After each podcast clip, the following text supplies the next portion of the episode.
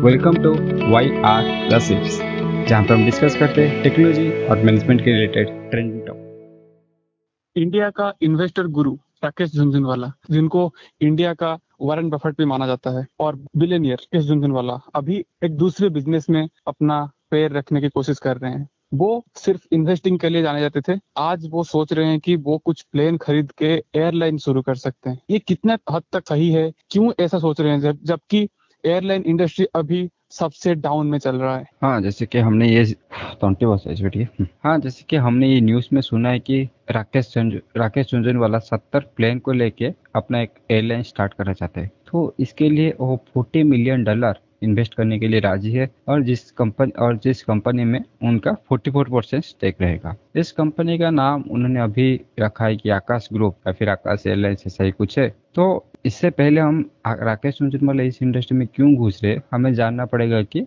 Airline industry अभी कैसा चल रहा है। तो अगर ओवरऑल एयरलाइन इंडस्ट्री का बात करूँ तो ये बात किसी से लुका छुपी नहीं है कि एयरलाइन इंडस्ट्री अभी मेजर प्रॉब्लम में जा रहा है। क्योंकि अगर कोरोना वायरस के कारण या फिर कोविड नाइन्टीन के कारण किसी इंडस्ट्री को बहुत ज़्यादा इफ़ेक्ट हुआ है तो है एयरलाइन इंडस्ट्री और हॉस्पिटलिटी इंडस्ट्री। तो हॉस्पिटलिटी इंडस्ट्री एक तरह से गुजर जाएगी इस रास्ते से क्योंकि वो एक इतना कैपिटल इंटेंसिव इंडस्ट्री होने के बावजूद बहुत बड़े बड़े प्लेयर्स ही उसमें ऑपरेट करते हैं। लेकिन जो छोटे छोटे होटल्स हो जाते हैं तो उनके लिए बहुत ज़्यादा प्रॉब्लम है, लेकिन जो बड़े होटल्स होते हैं, जैसे कि ताज और उनके पास पैसे का कोई कमी नहीं है। ओवरऑल रिकवर कर जाएँगे सिचुएशन से और वो जो नया नया मार्केटिंग स्ट्रैटेजी लेके आते हैं कि हम इतना सैनिटेशन पे फोकस करें, ये सब सारा चीज़। तो इसके वजह से लोग भी आजकल जाने लगे हैं होटल्स में।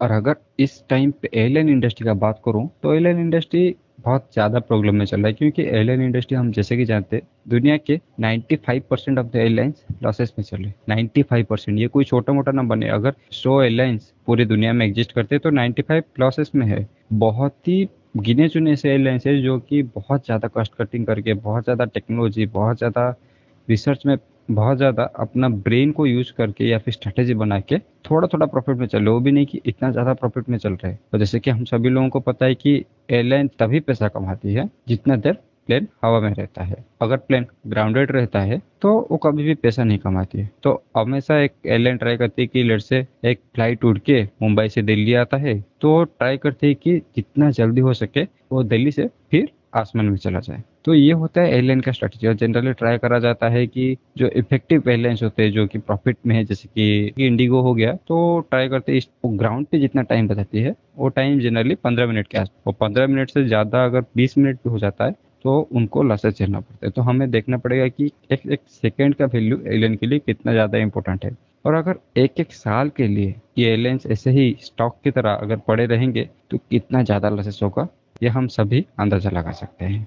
तो अभी जानते हैं कि राकेश सुंजरवाला इस इंडस्ट्री में क्यों घुस रहे क्योंकि जैसे कि हमने देखा कि एयरलाइंस इंडस्ट्री अभी कितना प्रॉब्लम फेस करे तो हमें साथ साथ ये भी देखना पड़ेगा कि एयरलाइन इंडस्ट्री अभी जो फ्यूचर आने वाला है लोग बहुत ज़्यादा एयरलाइंस में ट्रैवल करने लगे हैं। बहुत सारे लोग को अपनी अपनी नई नई नौकरियाँ मिली है और अपना एक फ़र्स्ट टाइम एक्सपीरियंस करना चाहते हैं। और जब वो फ़र्स्ट टाइम ये चीज़ एक्सपीरियंस करते हैं तो उनका, उनको एक तरह से आदत लग जाता है इस चीज़ का। और बार बार इस चीज़ में ट्रैवल करना चाहता है, क्योंकि मॉडर्न जनरेशन में सबको पता है टाइम इज़ मनी अगर कोई चीज़ आपका टाइम को सेव कर सकता है तो आप उसके लिए पैसे देने के लिए राज़ी होंगे।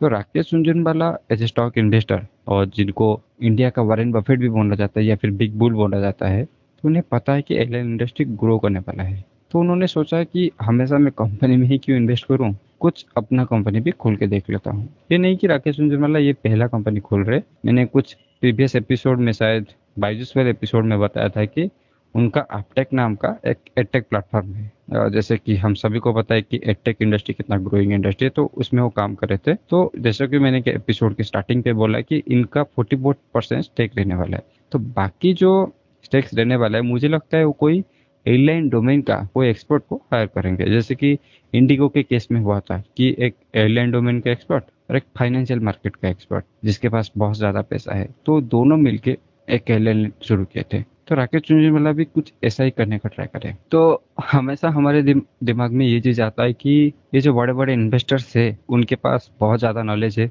इंडस्ट्री के बारे में मैनेजमेंट्स के बारे में कैसे चलाते हैं फाइनेंस कैसे मैनेज करते हैं पैसे का कमी नहीं है तो ये अपना कंपनी क्यों नहीं शुरू करते? दोस्तों ये दोनों एक डिफरेंट स्किल्स है। एक इन्वेस्टर और एक लीडर ये दोनों अलग चीज़ होता है। किसी सिचुएशन में बैठ के चीज़ों को एनालाइज करना और फ़ील्ड पे जाके वो चीज़ को अप्लाई करना थोड़ा डिफरेंट हो जाता है। मैं मानता हूँ ये भी एक अच्छे लीडर भी है, लेकिन इसी तरह का बात हो गया ना। आप बैठ के कमेंट्री कर रहे और ग्राउंड पे जाके खेल रहे तो ये इसी तरह का बात हो जाता है। ये नहीं कि जो बड़े बड़े इन्वेस्टर्स है, वो पहले इस चीज़ को ट्राई नहीं किए। कुछ सफल हुए, कुछ बहुत ज़्यादा विफल हुए। वारेन बफेट का ही नाम ले लीजिए। उन्होंने भी बहुत बार नया नया बिज़नेस करने का स्टार्ट किया था अपने इन्वेस्टिंग करियर को आगे ले जाने के बाद। लेकिन वो बुरी तरीके से फेल हो गए और वो बहुत जल्दी वो चीज़ रियलाइज़ करके उसमें एग्जिट ले लिया। आ, ये तो हो गई जो बिज़नेस वाली बात। जितना मैंने पढ़ा है कि वो जितना भी देख रहे हैं प्लेन्स वो सिर्फ़ 180 पैसेंजर्स वाला है। तो क्या वो इंटरनेशनल फ़्लाइट के लिए सोच रहे हैं या फिर बस डोमेस्टिक क्योंकि जितना फ़्लाइट का कैपेसिटी है 180 उससे लग रहा है कि सिर्फ़ डोमेस्टिक के बारे में सोच रहे हैं। हाँ ये भी एक बात है कि आप जब एक एयरलाइन कंपनी स्टार्ट करते हैं तो आप पहले इंटरनेशनल फ़्लाइट ऑपरेट नहीं कर सकते। आपको पाँच साल तक इंडिया में ही या फिर डोमेस्टिकली काम करना पड़ेगा, उसके बाद ही आप इंटरनेशनल फ़्लाइट का लाइसेंस मिल पाएगा। तो ये चीज़ हमने किंगफिशर की केस में दिखा था कि किंगफिशर जब इंटरनेशनल फ़्लाइट करने का ट्राई करा था, तभी उसको तीन साल ही हुए थे तो उसने डेकन को खरीद लिया, जो कि लॉसेस में चल रहा था, और उसको किंगफिशर डेकन नाम दे दिया। तो जिसके वजह से उसको बहुत ज़्यादा लॉसेस सहना पड़ा तो शायद यही एक मेन रीज़न हो गया किंगफिशर को डूबने का। तो देखते हैं राकेश झुंझुनवाला इस इंडस्ट्री में कैसे ग्रो कर पाते हैं और अपना जो इतने साल का जो इन्वेस्टिंग का एक्सपीरियंस और नॉलेज है उनको एक्चुअल रियल लाइफ में कैसे अप्लाई करते हैं और आकाश एयरलाइंस को कितना ऊपर लेके जाते हैं। तो इसी के साथ आज का एपिसोड खत्म करते हैं। धन्यवाद।